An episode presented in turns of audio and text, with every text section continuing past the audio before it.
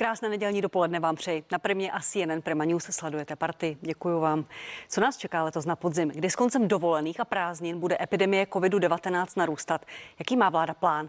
Čeká nás očkování třetí dávkou a proč stát bude nadále proplácet testy? Otázky pro Partii. V první části názorový duel zástupce vlády a opozice, ve druhé pak velká politická diskuze. Ještě jednou vítejte u Partie. Mými hosty v první části jsou pan Adam Vojtěch, ministr zdravotnictví za hnutí ANO. Dobrý den, vítejte. Dobrý den, díky za pozvání. Rádo se stalo. A pan Vlastimil Válek, předseda poslaneckého klubu TOP 09 a lékař. Dobrý den, vítejte. Krásný dobrý den.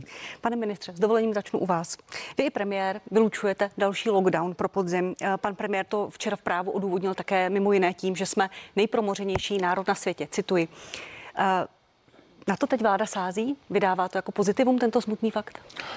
Já bych neřekl, že to je ten základní fakt. Já si myslím, že to je obecně otázka imunizace společnosti a je zřejmé, že jsme v jiné situaci, než jsme byli před rokem, kdy v zásadě po té první vlně, kdy tady covid prakticky nebyl, bylo pár případů, tak vlastně imunizace byla prakticky nulová a dnes zejména díky očkování, samozřejmě částečně i díky té promořenosti u těch lidí, kteří nemoc prodělali, ta celková imunizace společnosti je na mnohem vyšší úrovni. Takže proto nám to dává určitý předpoklad, že ta situace by neměla být tak vážná jako před rokem. Vy jste ve čtvrtek, tuším, ke konci týdne řekl, že vláda má plány nějaké 3 scénáře, ale neřeknete nám, jak je. Proč? To není tak, že bych neřekl. Promiňte, myslím tím plán, aby veřejnost, aby my jako občané této země jsme věděli. Stane se toto, vláda bude zavírat, nařizovat, zakazovat toto. Neměli by to občané vědět? Ne, určitě ano, ty plány se cizelují podle aktuálních dat o proočkovanosti, ale ono to už nebude ve formě semaforu psa nebo podobných nějakých systémů, které vždy narazily na určité bariéry. Budou to nějaké 3 scénáře vývoje podle míry proočkovanosti a samozřejmě podle vývoje situace, třeba pokud jde o počty hospitalizovaných, ale ani v tom nejhorším scénáři, v tom nejvíce pesimistickém, který předpokládá, že by mohlo dojít až k 70% případů, respektive porovnání s minulým rokem 70% pozitivity, tak ani v tomto scénáři se nepočítá s tím, že bychom došli k nějakému uzavírání služeb, uzavírání obchodů nebo něco podobného. Budou tam režimová opatření, dokládání bezinfekčnosti, respirátory, případně omezování hromadných akcí, ale nikoli v uzavírání služeb a obchodů. Rozumím. A proč nám to veřejnosti nemůžete konkrétně představit?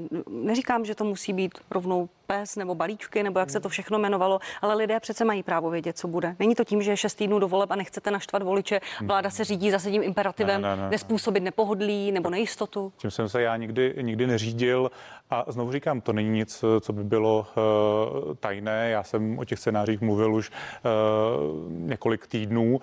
Ty scénáře se stále cizelují právě podle míry proočkovanosti. To je to vlastně, co pan profesor Dušek v rámci těch dat analyzuje, kolik vlastně populace je takzvaně náchylných ještě vnímavých té infekci a jak by ta situace se tedy mohla na podzim vyvíjet. A my jsme jasně řekli, a to, když si dohledáte, tak říkám opakovaně, že mnohem více budeme vědět, řekněme v září, po návratu dětí do škol, po té, co skutečně se zvýší počet kontaktů, zvýší se mobilita osob a tam se bude takzvaně lámat chleba. Jakou cestou půjdeme? Jestli cestou, kdy nás skutečně ta imunita ve společnosti, ta imunizace, ať už očkováním nebo prodělání nemoci, ochrání před nějakým rapidním nárůstem počtu případů, potažmo zejména počtu hospitalizací, anebo se stane něco, co samozřejmě si nikdo nepřejeme, nějaká nová mutace nebo něco podobného a může ta situace se zhoršovat. Pane předsedo Válku, vy jste vyjádřil ve čtvrtek obavu z toho, že dokonce ani ministerstvo žádné plány nemá. Toho se bojíte, že jdeme vstříc podzimu slepí, že není žádný plán? No tak je to takové trošku déjà vu, protože loni ministerstvo žádné plány nemělo, respektive ministerstvo neměl je premiér. Jediný plán byl vždycky odvolat ministra v pravidelných intervalech a změnit vedení ministerstva. To byl jediný plán, který se mě dařilo identifikovat. A v této době, kdybychom seděli před rokem, tak byl Dušek nepřítel státu, pan premiér mu nemohl přijít na jméno, prakticky byl na odstřel, protože upozorňoval na to, že jsou různé scénáře, na které potřeba se připravit, že na zdravotním výboru to zaznělo a holt pan profesor Dušek pak byl umlčen, že. Mluvíte o těch rouškách v srpnu? No ne, bavím se o tom, že říkal, že jsou různé varianty vývoje, katastrofická, kdy bude spousta mrtvých, ono se to potvrdilo, a optimistická, že se tak šířit nebude, upozorňoval na to, že se musí dělat nějaká preventivní opatření, měřit incidence. To pořád pořád platí, že se musí měřit incidence onemocnění a tak dále. A já jenom chci říct, že jsem velmi rád a za to moc děkuju, že ministerstvo připouští, že musí být nějaké plány, že musí být nějaké variantní řešení. Ještě roni, když jsem říkal, že tedy, nebo začátkem roku, že je potřeba mít variantu A, variantu B, variantu C, optimistická, realistická, pesimistická, tak jsem za to dostával neskutečnou sodu. Tak teď jsem rád, že připouštíte, že je to správná cesta, že každý inteligentní člověk plánuje a má varianty. Nechám vás, promiňte. Jenom jednu poznámečku. Já jenom doufám, že první z těch plánů se dozvíme poté, co skončí ten experiment ve školách, kdy otestujeme 3krát po sobě všechny děti, a pokud tedy žádné dítě nebude pozitivní, bude varianta A, pokud bude nějaké procento, bude varianta B, a pokud bude vysoké procento, tak bude třeba varianta C, a doufám, že varianta A bude znamenat, že děti nebudou muset nosit roušky, nebudou se muset testovat v kroužcích, to bych velmi chtěl. A poslední poznámka, protilátky. Zkusme do těch variant zasunout protilátky a bavit se o tom, aby jsme opravdu reálně zjistili tu promořenost populace. Protože souhlasím s tím, část náměstků a ministrů, kteří byli, se plíživě snažilo promořit populaci.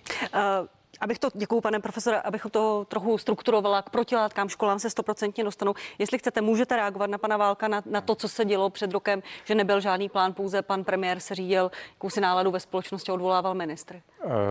Ne, tak já si myslím, že já jsem nedával panu profesorovi sodu, jak to nazval. Také máme určitě dnes úplně jinou zkušenost. Zase je to třeba objektivně říci. I opozice měla nějaké názory na to, co se má dělat, nemá dělat, a také ne vždy to bylo úplně správné.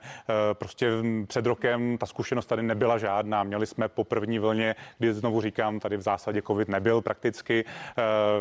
Díky všem, celé společnosti jsme to zvládli. Pak ten náraz byl obrovský a dneska ta zkušenost, kterou máme, která souhlasím s tím, je bolestná, tak nám dává určitou šanci, že skutečně tu situaci zvládneme. A hlavně je tady úplně jiná situace, znovu se vracím k té proočkovanosti. A ty scénáře právě, které máme, tak jsou v závislosti na míře proočkovanosti i v rizikových skupinách v celé společnosti. A my na to spoléháme, že zkrátka to bude ten klíč. A samozřejmě, co říká pan profesor, a já jsem o tom také hovořil, to září nám ukáže, kam směřujeme i na základě toho plošného screeningu testování tedy ve školách. Čili kdy se ten plán dozvíme? V půlce září, potom experimentální testování v polovině. Já bych to neznal, experimentální testování. Tak je to do jisté míry experiment. Tak je to standardní testování, ale tak my se vracíme k testování, které bylo v minulém školním roce. Tam není nic nového, takže není to experiment. Je to prostě testování, které mimo jiné tak to probíhá v Německu, v Rakousku, takže je to poměrně standard. A určitě to děláme proto, abychom viděli za prvé ve školách, jaká je situace, protože nikdy si myslím, že nikdo nechce, aby jsme znovu zavírali školy. To si myslím, že se na tom shodneme, tak aby ten návrat do škol byl bezpečný. A samozřejmě nám to ukáže i situaci ve společnosti jako takové. Ještě otázka na vás, pane předsedo. Pan Marek Benda, předseda ústavně-právního výboru z ODS, vašeho koaličního partnera pro tyto volby, řekl tento týden: je nejvyšší čas zrušit stav pandemie, říci, že kdo se chtěl naočkovat, je naočkován a ostatní si jedou na své vlastní riziko. Váš názor na ta slova a možná jak četný je tento názor v koalici Spolu? Já myslím, že tento názor v koalici Spolu dominuje. V podstatě ten názor podporuje každé další vyjádření soudu, které zhazuje ty opatření, které ministerstvo přijímá, a tím pádem se domníváme, že v podstatě ten pandemický stav de facto pominula nutnost pandemického zákona. Teď to pan ministr potvrzuje a já se domnívám, že pokud dopadne testování ve školách dobře, a já pevně věřím, že dopadne dobře, protože i na jaře vlastně ty výsledky testů byly někde pod 0,001 promile, takže výsledek bude ten, že vláda sama navrhne, a když ne vláda, tak opozice, aby skončil pandemický zákon a aby skončil pandemický stav. Aby se zrušila všechna pandemická, protipandemická opatření. Například touto cestou jde od 10. září Dánsko, které všechno ruší od 10. září. Ono v podstatě z těch opatření se všechny ruší soudem, že jo? Málo které z nich přežívá, tak budeme chtít na zdravotním výboru nějakou evaluaci těch opatření, která teda platí. Já upřímně řečeno už taky netuším, která platí. Kdybyste se mě zeptala, kolik nás může sedět u stolu v restauraci, tak vám to neřeknu. Pan minister to bude vědět, já ne. Tak je to snad, doufám, pořád 6? Po aféře s paní Maláčovou jsme se to všichni tak nějak dozvěděli. Ano, je to 6, ale tak to jsou spíše detaily, bych řekl. No. Ta základní protipandemická opatření jsou ochrana dýchacích cest, což si myslím, že na tom je mezinárodní shoda, že to je zkrátka základní barierové opatření. A pak doklad o tom, že člověk prodělal očkování nebo byl očkován, má test negativní nebo prodělal nemoc. To jsou ta základní opatření, která si myslím, že nějaký čas by ještě skutečně měla platit. Jinak, když se podíváte... jak dlouhý čas, jak dlouho ještě budeme nosit roušky, respirátory? Tak já jsem zase opakovaně, už myslím někdy od června říkal, že z mého pohledu by ten stav pandemický měl platit do září. A znovu to opakuji, právě podle vývoje té situace po prázdninách, protože máme tady tu zkušenost z minulého roku, kdy znovu po prázdninách ta situace se vyvíjela nějakým způsobem a myslím si, že to nám dá tu indikaci, kam směřujeme. Jestli ta bariéra očkování zejména nám zabrání tomu, a já pevně věřím, že to tak bude, že se ta situace bude zhoršovat zejména v nemocnicích, nebo třeba bude jiný scénář. Váš odhad, jak dlouho respirátory a roušky budeme mít na nose a na ústech? Celý podzim, celou zimu? Nevím. Tak jsou tady názory odborníků epidemiologů, kteří doporučují, že toto opatření v těch prostorech, jako je městská hromadná doprava a podobně, by mělo být nastaveno delší dobu, že to je nějaký základ, ale já bych řekl, řekněme do října a pak tu situaci vyhodnotíme. Jak dál s respirátory, s rouškami, pane předsedo?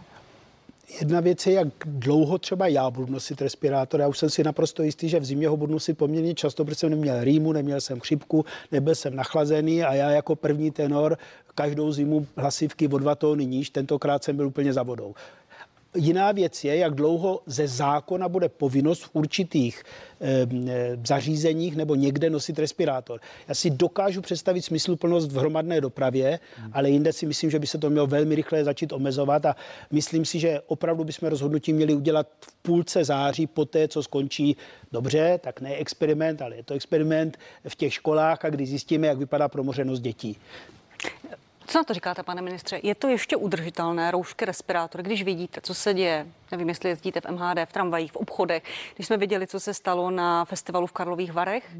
Jestli je to ještě udržitelné pro lidi? Já tedy nevím, možná se pohybuji v jiných místech než většina lidí, ale já jezdím tramvají občas, chodím do obchodu, včera jsem byl v jednom velkém obchodu tady v Praze a neviděl jsem člověka, který by neměl nasazen respirátor. Skutečně, až mě to možná překvapilo, protože zdá se, že to vlastně nikdo nedodržuje nebo mediálně tak působí, ale v té tramvaji nebo v tom obchodním centru nebyl nikdo, kdo by neměl ochranu dýchacích cest. Takže v tomto směru si myslím, že to úplně tak není a lidé to vnímají, že to skutečně dává smysl. Promiňte, nechci to zlehčovat, možná si ho nasadí, když vidí ministra zdravotnictví, ale opravdu ty zkušenosti jsou takové, že lidi často už to opatření ignorují, nedodržují, už ani neví, kde ho mají mít, prostě ho nemají. No, já si myslím, že lidé ví, že ho mají mít v městské hromadné dopravě, v obchodech. To si myslím, že se všeobecně ví a znovu, to si myslím, že není o mě. Mě možná ani nepoznali, ale zkrátka sleduji to kolem sebe a neviděl jsem člověka, který by neměl nasazenou ochranu dýchacích cest. Vy jste nesouhlasil, pane předsedo? Není to tak, že bych nesouhlasil s tím, že ochrana dýchacích cest je neužitečná. Je užitečná. Japonci nejsou hloupí a ví, proč nosí roušky a nejenom v době covidu. A já jsem se poučil, že pro mě je to taky v mnoha případech užitečné a budu nosit podstatně častěji, než si nosí jako lékař. Ale pane ministře, jsem v nemocnici, vlezu dovnitř, nasadím si respirátor, jdu k sobě na kliniku, tam si ho sdělám, sedím na sekretariátu, pak máme sedánek, je nás tam 30 doktorů, další 10 laborantů, všichni na očkovaní. A jak totální ti tam sedíme s těma čumákama, protože je to malá místnost, nemáme ty 2 metry od sebe. Proč? To znamená, já si myslím, že je potřeba do toho dát daleko víc rácia, daleko víc volnosti, daleko víc demokracie a věřit lidem, že mají zájem spolupracovat. Já lidem věřím. Myslím si, že množství nařízení a příkazů vede jenom k tuhému odporu a pak už se nedodržují. Kdo dneska jezdí po dálnici 130? Snížením rychlosti je k tomu stejně nedonutíte. Abychom to téma uzavřeli, v polovině září se dozvíme, jak dál. Já si myslím, že nejsme ve sporu a upřímně řečeno, když se podíváte, a není to jenom otázka soudu, prostě ta opatření se průběžně rozvolňují. Dneska si myslím, že skutečně se podíváte kolem sebe, vše funguje, takže nemyslím si, že bychom žili v nějaké sevřené společnosti.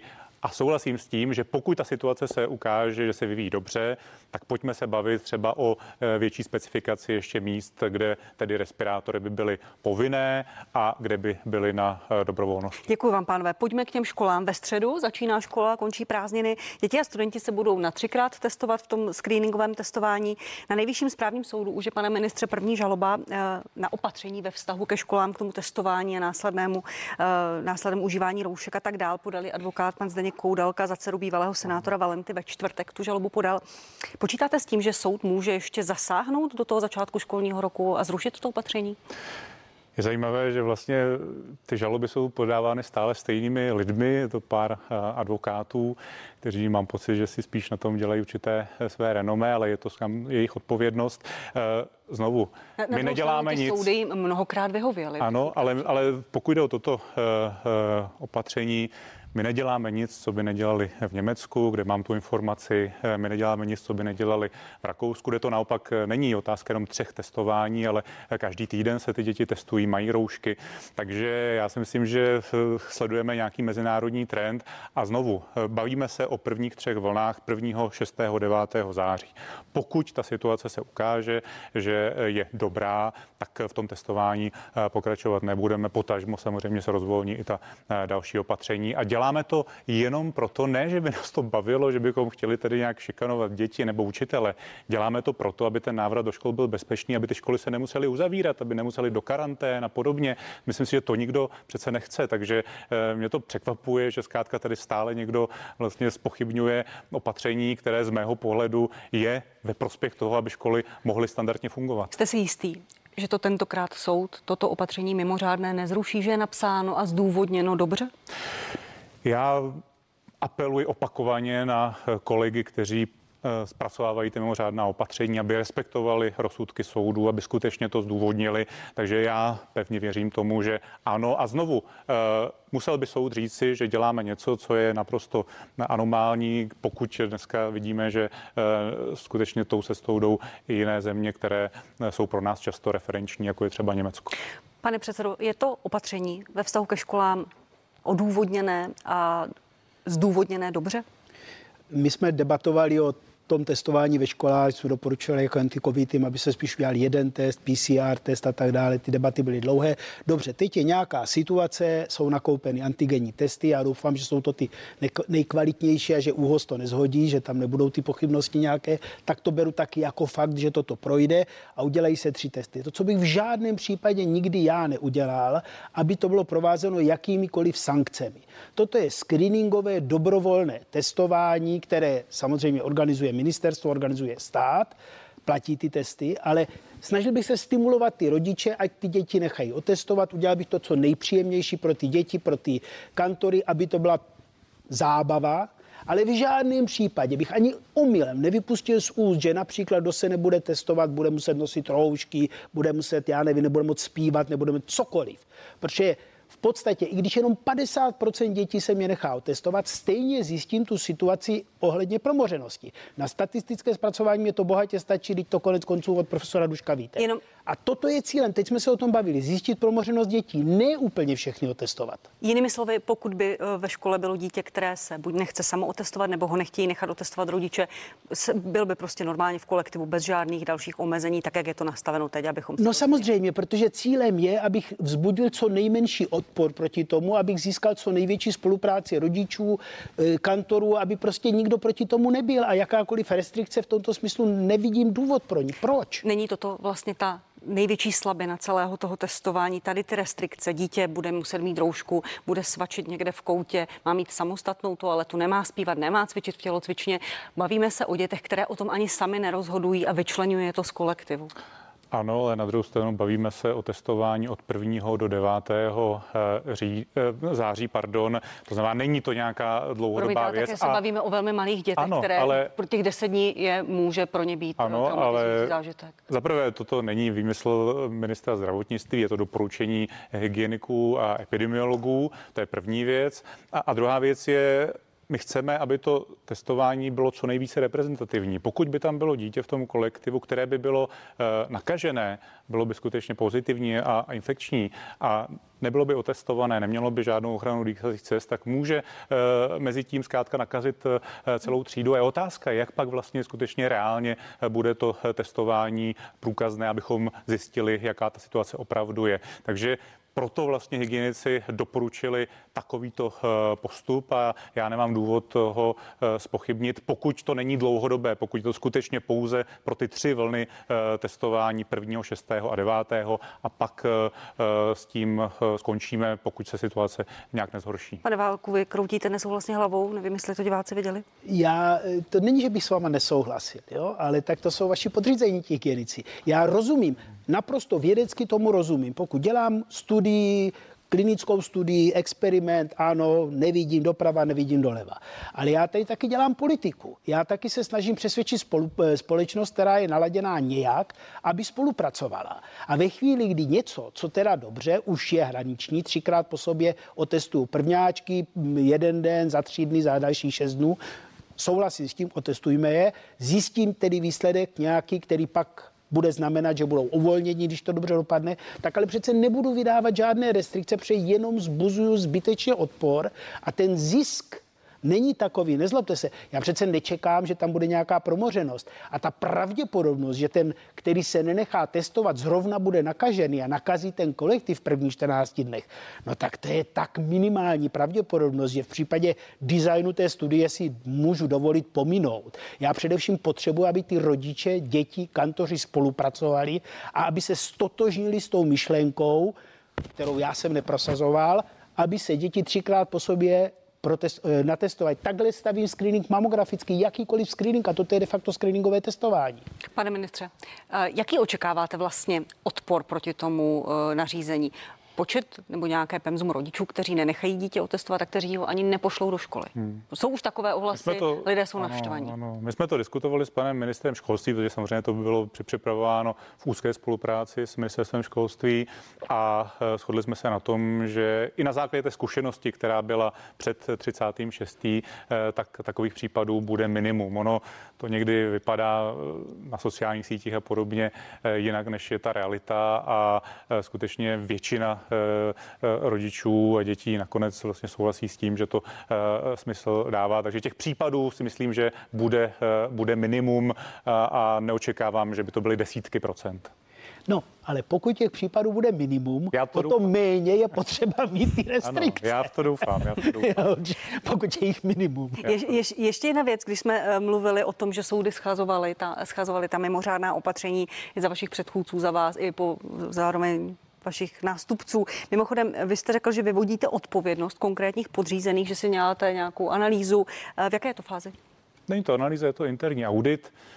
A ten interní audit už je zpracován a nechtěl bych ještě komentovat jeho výsledky. Teď s ním nějak pracujeme.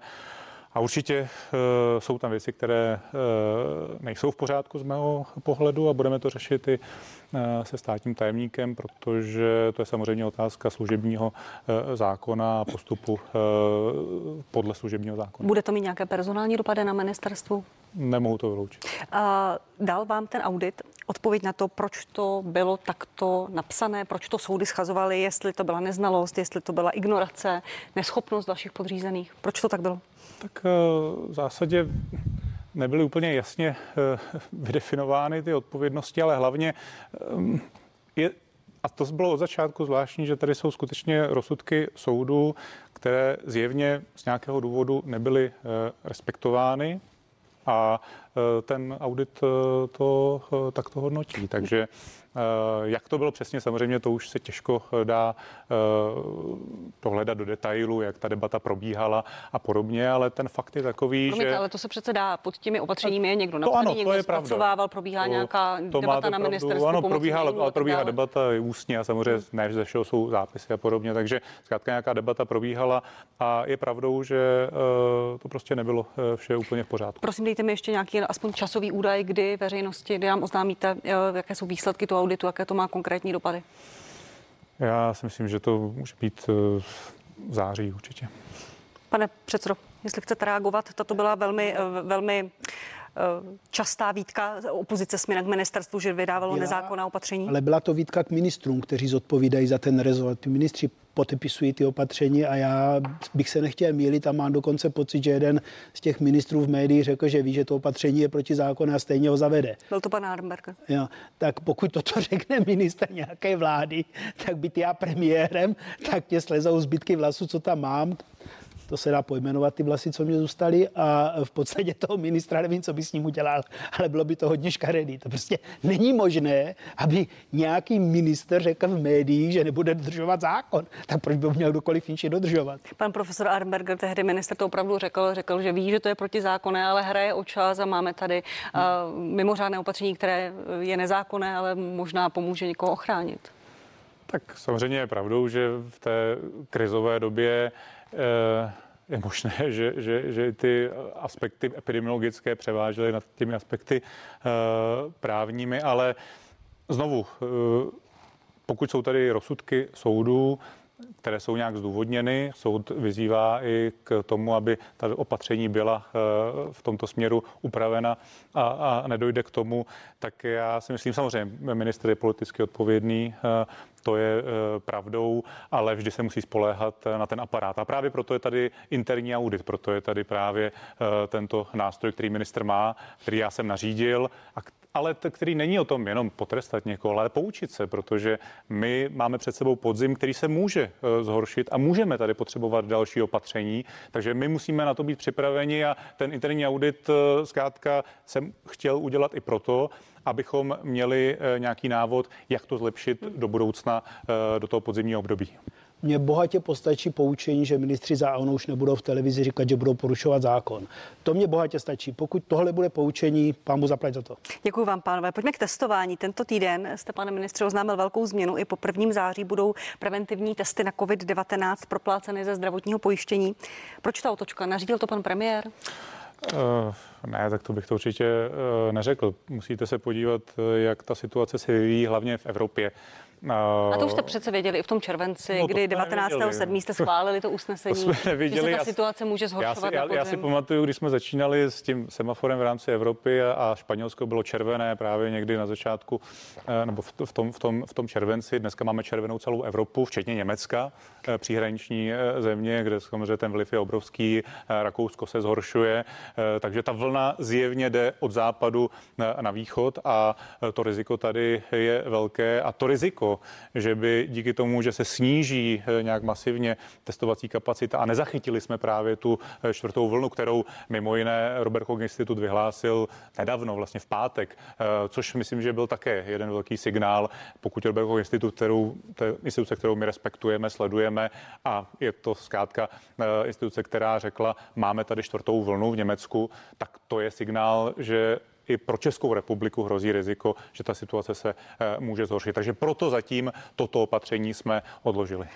Vy jste to schválili 19.7., ale až vlastně do minulého týdne jste veřejnost udržovali v tom, že testy propláceny ze zdravotního pojištění nebudou. Pak jsou tady dvě možnosti. Budu vám tak jako preventivně, omlouvám se, nevěřit. Buď pan premiér zjistil, že by to naštvalo voliče ANO před volbami krátce, že by testy si museli hradit, to je jedna možnost. A nebo jste s námi hráli takovou hru, nechte se všichni rychle naočkovat, protože to nebude zadarmo a pak jste otočili. To, že se mají lidé nechat naočkovat, to říkáme bez ohledu. No, to je takový jako trik, trošku jako ještě větší tlak.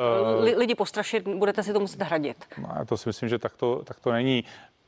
Faktem je, že tady určitě v té úvaze, a my jsme to diskutovali například s profesorem Chlípkem a s dalšími, hrál roli fakt, že by se mohlo stát, že by se lidé zkrátka ani neočkovali, ale ani netestovali. Tím pádem by ta situace, která se zhoršuje v té Evropě a skutečně ta situace je velmi dynamická, se mohla projevit u nás a my bychom vlastně nevěděli, že ta virová nálož v populaci roste. A to byl nějaký důvod, proč jsme k tomuto naštěstí a nakonec přistoupili a na vládě jsme to i takto projednávali. To nebylo ani rozhodnutí moje, to bylo rozhodnutí vlády. Dneska už všechna ta opatření musí být rozhodnuta celou vládou. A to, že si pan premiér zjistil ze svých průzkumů, že by to naštvalo voliče ANO krátce před volbami, to je pravda nebo ne? O tom nevím. Je pravdou, že pan premiér poukázal na to, že se může stát, že to je riziko, že zkrátka lidé se přestanou testovat a tím pádem by ta situace se mohla zhoršit. To je něco, co pan premiér řekl, ale určitě neargumentoval voličskými preferencemi nebo něčím podobným. Ostatně, kdybych to chtěl takto brát, jak to berete vy, tak my jsme, jak říkáte, to schválili už v červenci a preference ano, myslím, že nějak to zásadně nepoškodilo. Takže já si nemyslím, že to je otázka skutečně politická. Na druhou stranu do voleb je 6 týdnů, nálady se mohou měnit. Je dobře, že budou testy propláceny ze zdravotního pojištění? Tak já jsem dlouhodobě říkal, AntiCovid dlouhodobě říkal, pokud ty testy budou nařízeny státem, měly by být propláceny, ale ne ze zdravotního pojištění, ze speciálního fondu, z nějakých peněz, které nepůjdou od zdravotních pojišťoven, protože se domnívám, že není úplně dobře, aby onkologičtí pacienti a jiní pacienti, kteří potřebují léčbu, dneska se ta léčba zdržela za ten rok, kompetovali o ten balík peněz, které platíme do solidárního pojištění s těmi, co se mají testovat, protože to nařídil stát. Oni se netestují ze zdravotních důvodů, protože to nařídil stát.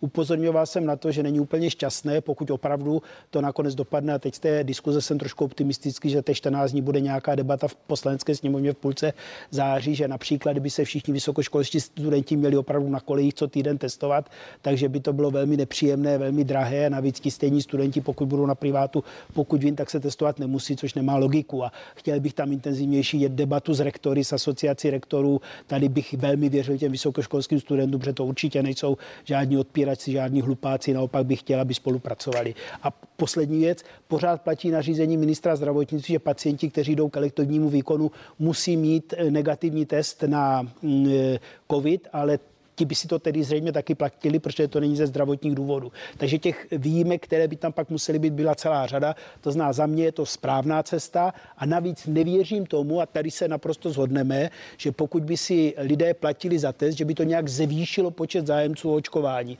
Tady toto si nemyslím, že je dobrá cesta. Tímto ale vláda odůvodňovala, argumentovala, vy stále také říkal, že by to byla velká zátěž toho systému zdravotního pojištění. Platí ta částka miliarda za měsíc, že to testování bude stát, nebo už to bude méně, protože stoupl počet očkovaných? Tak zatím jsou to zhruba 7 miliard korun, které od začátku roku byly vynaloženy systému veřejného zdravotního pojištění na testování. Určitě to na málo peněz není. Na druhou stranu jdeme do skutečně podzimu, který objektivně, a kdyby ta situace v celé Evropě byla klidná, tak řeknu, asi to hrozba tak výrazná není. Ale když vidím skutečně, jak ta vlna jde od toho západu na východ a je to jeden stát za druhým, tak ta situace se skutečně zhoršit může a to riziko, že by ta virová nálož se tady zvýšila a my jsme vlastně neměli tu informaci o tom, je velké. Takže proto v tuto chvíli si myslím, že to dává smysl. My jsme o tom komunikovali se zdravotními pojišťovnami. Samozřejmě náklady pro systém to jsou, to je pravdou. A není i validní ten argument mnoha lidí, že když se někde nechce očkovat z jakéhokoliv důvodu, je správné, aby mu na to stát přispíval. Při návštěvě restaurace například nebo kadeřnictví, aby mu na to přispívali i ti očkovaní svými nemalými odvody do systému zdravotního pojištění. Vím, že už je to jako poměrně filozofická debata, ale je to správné? Tak to je něco, s čím jsme, a víte, že jsem o tom mluvil právě, proč vlastně původně ten návrh takto byl koncipován. Což stále platí. Samozřejmě to jsem stále říkal a myslím si, že to tak je, že zkrátka preferovaná varianta má být očkování, že test je zkrátka nějaká alternativa, ale z toho epidemiologického hlediska, říkám po konzultaci třeba panem s profesorem Klípkem nebo třeba s panem docentem Maďarem jsme to diskutovali, tak ten nástup toho podzimu bychom ještě v tuto chvíli chtěli podržet tak, jak je to testování nastaveno doposud. Pane předsedo. Je to správné, aby takto přispívali lidé, kteří se nechali naočkovat? Z principu mravního to asi správné úplně není, proto říkám, že by to nemělo být hrazené ze zdravotního pojištění, to prostě není šťastná cesta, ty peníze tam nejsou dostatečné a opravdu ta péče byla za ten rok omezená, ale ještě bych řekl jeden aspekt. Ono to není tak, že ten, co je naočkovaný, nemůže někoho nakazit. To není 100% takhle platné.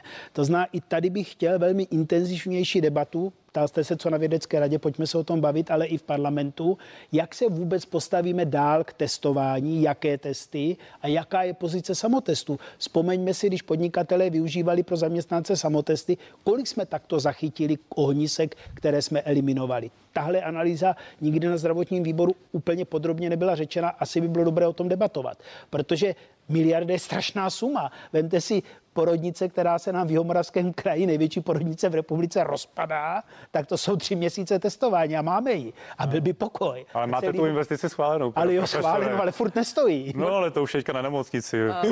Projektový řízení probíhá. Jenom tak to uzavřeme téma. Nebylo obrovskou chybou, že vláda nedokázala to testování vyčlenit ze systému zdravotního pojištění tak, aby fungovalo jako jednorázový krizový výdaj? A povede se to ještě? Je to na místě? Je vůbec ještě na pořadu dne? Ano, to je taky celá filozofická debata. Ty peníze jsou veřejné tak či tak.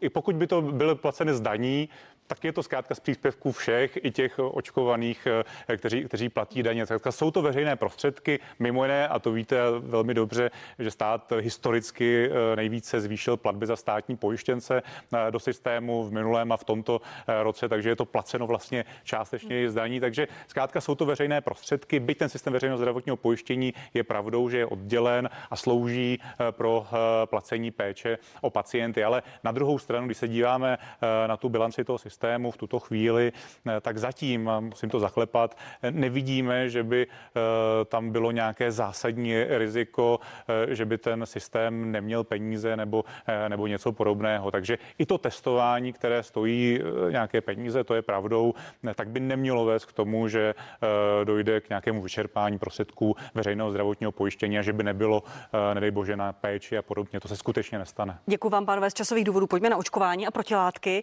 V pátek jsme se dozvěděli, že už několik lidí v Česku má 3. dávku očkování proti COVID-19. Jsou to pacienti po transplantacích. V pondělí bude přeočkování další dávkou. Zítra řešit Rada vlády pro zdravotní rizika. Co tam budete doporučovat, pane ministře? Tak budu tam doporučovat to, co doporučují odborníci, a jsem ten, kdo dává na stanoviska odborníků, a odborná společnost, nejen vakcinologická, ale imunologická, epidemiologická a infektologická, vydala stanovisko, které si myslím, že je reprezentativní. Já jsem to konzultoval i se Státním ústavem kontrolu léčiv, který se zcela stotožnil s tím stanoviskem. My k tomu musíme vydat i rozhodnutí, protože vlastně ta aplikace půjde takzvanou výjimkou ze zákona o léčivech, takže to rozhodnutí také bude vydáno, tak aby to bylo i právně pokryto. A primárně se to bude týkat těch rizikových skupin. Odborníci hovoří o tom, že by ta 3. dávka měla být aplikována 8 měsíců, nejdříve 8 měsíců po dokončení očkování, tedy po druhé dávce, potažmo samozřejmě u jednodávkové vakcíny Janssen po té první dávce. A budou to lidé ve věku 65 let plus, chronici, u kterých hrozí těžší průběh onemocnění, zdravotníci, sociální pracovníci, lidé v pobytových sociálních službách, takže to jsou ty skupiny. Bude se přeočkovávat mRNA vakcínami, to znamená vakcín od firmy Pfizer nebo Moderna, a ten systém bude stát na 2 pilířích. Jednak praktičtí lékaři, kteří musí naprosto hrát zásadní roli v tom systému, a jsme s ním to domluveni, vlastně se dělají všechny kroky z hlediska i vysoutěžení distributora pro vakcínu Pfizer, což je dominantní vakcína, bude dominantní vakcína nejenom pro přeočkování, ale i pro ty prvovakcinace, a pak očkovací místa při nemocnicích. Takže to je nějaký základní plán a chtěli bychom s tím začít určitě někdy v polovině září. Souhlas, pane předsedo? Určitě ano, my jsme jako anti-covid na to dlouhodobě upozorňovali, že je potřeba na podzim naplánovat přeočkování 3. dávkou. Já úplně nevím těch 8 měsíců, proč to odborníci doporučují, to mě zajímalo, proč zrovna 8 měsíců, na základě čeho. A jinak si ale myslím, že rozhodně je správné, že se plánuje přeočkování rizikových skupin, a zvlášť těch, u kterých dochází k poklesu protilátek, domovy seniorů, a tady si myslím, že je to správná cesta. Pojďme k těm protilátkám z časových důvodů, neuznávání protilátek. Pan premiér včera pro Právu řekl, že by byl pro uznávání protilátek. Je to už daná věc, když to řekne pan premiér, tak se to schválí? Ne, tak já myslím, že ta debata se vede. Ty názory odborné nejsou úplně jednoznačné, to je třeba říci. Měli jsme odborný kulatý stůl a budeme v tom pokračovat. Je svoláno další jednání na podzim. Řekli jsme si, že ta debata je otevřená, že budeme, a teď se vlastně objevují třeba nové studie, sbírat právě data i ze světa, jak vlastně drží ta imunita po prodělání na onemocnění. Takže je to otevřená debata. Na druhou stranu je třeba říci, a to je také objektivní fakt, že ono, kdyby to bylo tak jednoduché, tak si myslím, že to dělají všechny státy. Ono to vlastně většina států nedělá, dělá to velmi omezeně Rakousko. Takže myslím si, že to není úplně tak snadné, ale ta debata není uzavřená. Vy jste pro nebo proti, pane ministře? Ale já si myslím, že toto není politická otázka, toto je skutečně čistě odborná otázka. A pokud se odborníci shodnou na nějakém bazálním řešení, tak já určitě nemám problém to podpořit. Vaše paní náměstkyně, paní Martina Koziara Vašáková, říká, že odborníci to nedoporučují, ale pak tady máme jiné odborníky, pana profesora Všerého, pana profesora Grubhofera, i Roman Primula doporučuje uznávat protilátky. Proto je to možná ještě lepší imunita, proto říkám, než že, po vakcinaci. Že ta debata se vede mezi odborníky a toto musí být rozhodnuto odborně. To si myslím, že není o tom, že minister zdravotnictví řekne, uznáme protilátky 6 měsíců a tak dále, ani pan premiér. Takže já myslím, že pan premiér k tomu takto přistupuje a budeme v té debatě pokračovat. Pane Válku, vy dlouhodobě voláte potom, aby stát protilátky uznával. Neshodnou se ale odborníci. Dokdy budeme čekat na nějaké stanovisko? Já bych byl velmi opatrný s termínem odborníci. Pokud by to bylo stanovisko výboru odborných společností, v žádném případě neuznávat protilátky, tak se nezhodli odborníci. Ale já mám pocit, že výbory odborných společností, aspoň ty stanoviska, které já znám, tak jsou spíš opačné. Buď doporučují uznávat protilátky, anebo říkají, že bychom s ním měli pracovat. Proč 8 měsíců? Já jsem čekal, že mi odpovíte. No, protože po 8 měsících se zdá, že protilátky klesají natolik, že to očkování už není účinné. Co klesá? Protilátky. To je jedno, co mě vyvolá vysokou hladinu protilátek. Pořád se bavím o protilátkách. A já nerozumím tomu tuhému odporu některých odborníků, kteří zrovna bohužel jsou poradci, anebo pracují na ministerstvu, se vůbec o těch protilátkách bavit. Přece tady nikdo neříká, že hladina XY je to, kdy je někdo za vodou. Ale řekli jsme si, že jsme skoro nejvíc promořená země, různými důvody plíživě nefungovalo trasování, nefungovalo testování, lidi byli 10 dní v karanténě, nešli na test, to víme oba dva, opakovaně jsme to zmiňovali v parlamentu. Vy jste s tím v podstatě taky souhlasili, zrovna když jste nebyl ministr. Takže tam takhle ta situace byla. Takže jak vás jako ministra, tak mě jako poslance nesmírně zajímá, jaká je teda promořenost české populace těch, co nemají potvrzení, že prodělali onemocnění, těch, co nejsou očkovaní. Máme studii z Havlíčkobrodského gymnázia, 68% studentů má vysoké hladiny protilátek. Máme studie z některých firem uveřejněných v časopisu lékařů českých, který jasně říká, firmy měřte protilátky, je to daleko lepší, než testovat ty zaměstnance, je to daleko jednodušší a užitečnější. Ano, samozřejmě očkujme, to je správná cesta, ale proč proboha ten tuhý odpor proti tomu racionálně přistoupit protilátkám co nejdřív? Ztrácíme tím každý týden, každý měsíc a zbytečně hrotíme diskuzi. Podle mě je to zbytečné. Pane ministře, proč ten tuhý odpor?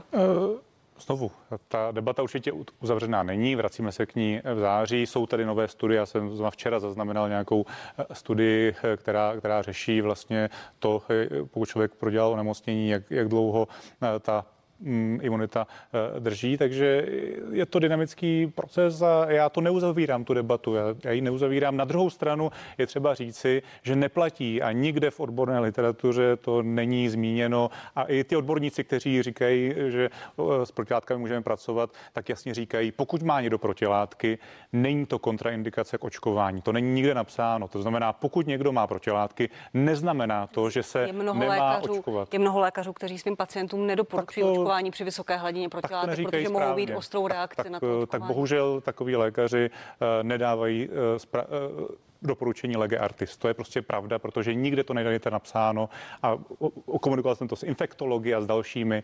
Nikdo mi neřekl, že pokud má člověk protilátky, nemůže se očkovat. To tak zkrátka neplatí. Pane profesor Válku? Já nejsem odborník, přesto bychom se bavili o rizicích zářeních a o CT, tak rozumím. Budu tvrdý jako žula. Nicméně, a my jsme se o tom bavili předtím, protože jsme spolu půl hodiny seděli, my jsme se bavili o očkování proti spalničkám, které jste, když si to připomeňme, nařídil, já to jenom zopakuju a nebudu zlej.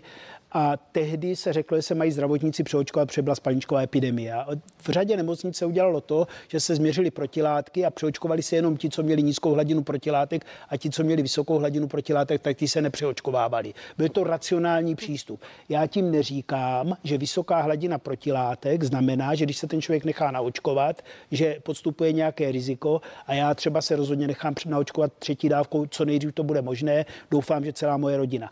Ale prostě zase mi to přijde jako zbytečný spor o něco, co kdybychom se dohodli už někdy v tom červnu, tak jsme mohli být za vodou a utlumili jsme spoustu vášní a spoustu hysterie kolem protilátek a posunuli jsme se v boji s covidem dál.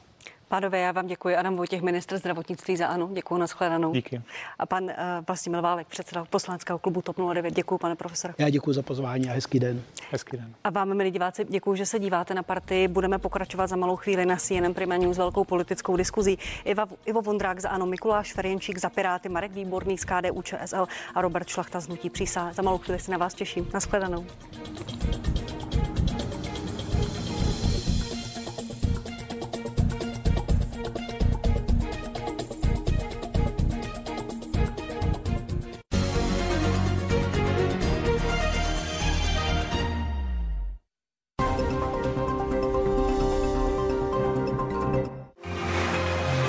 Lidé odjakživa touží překonávat své hranice.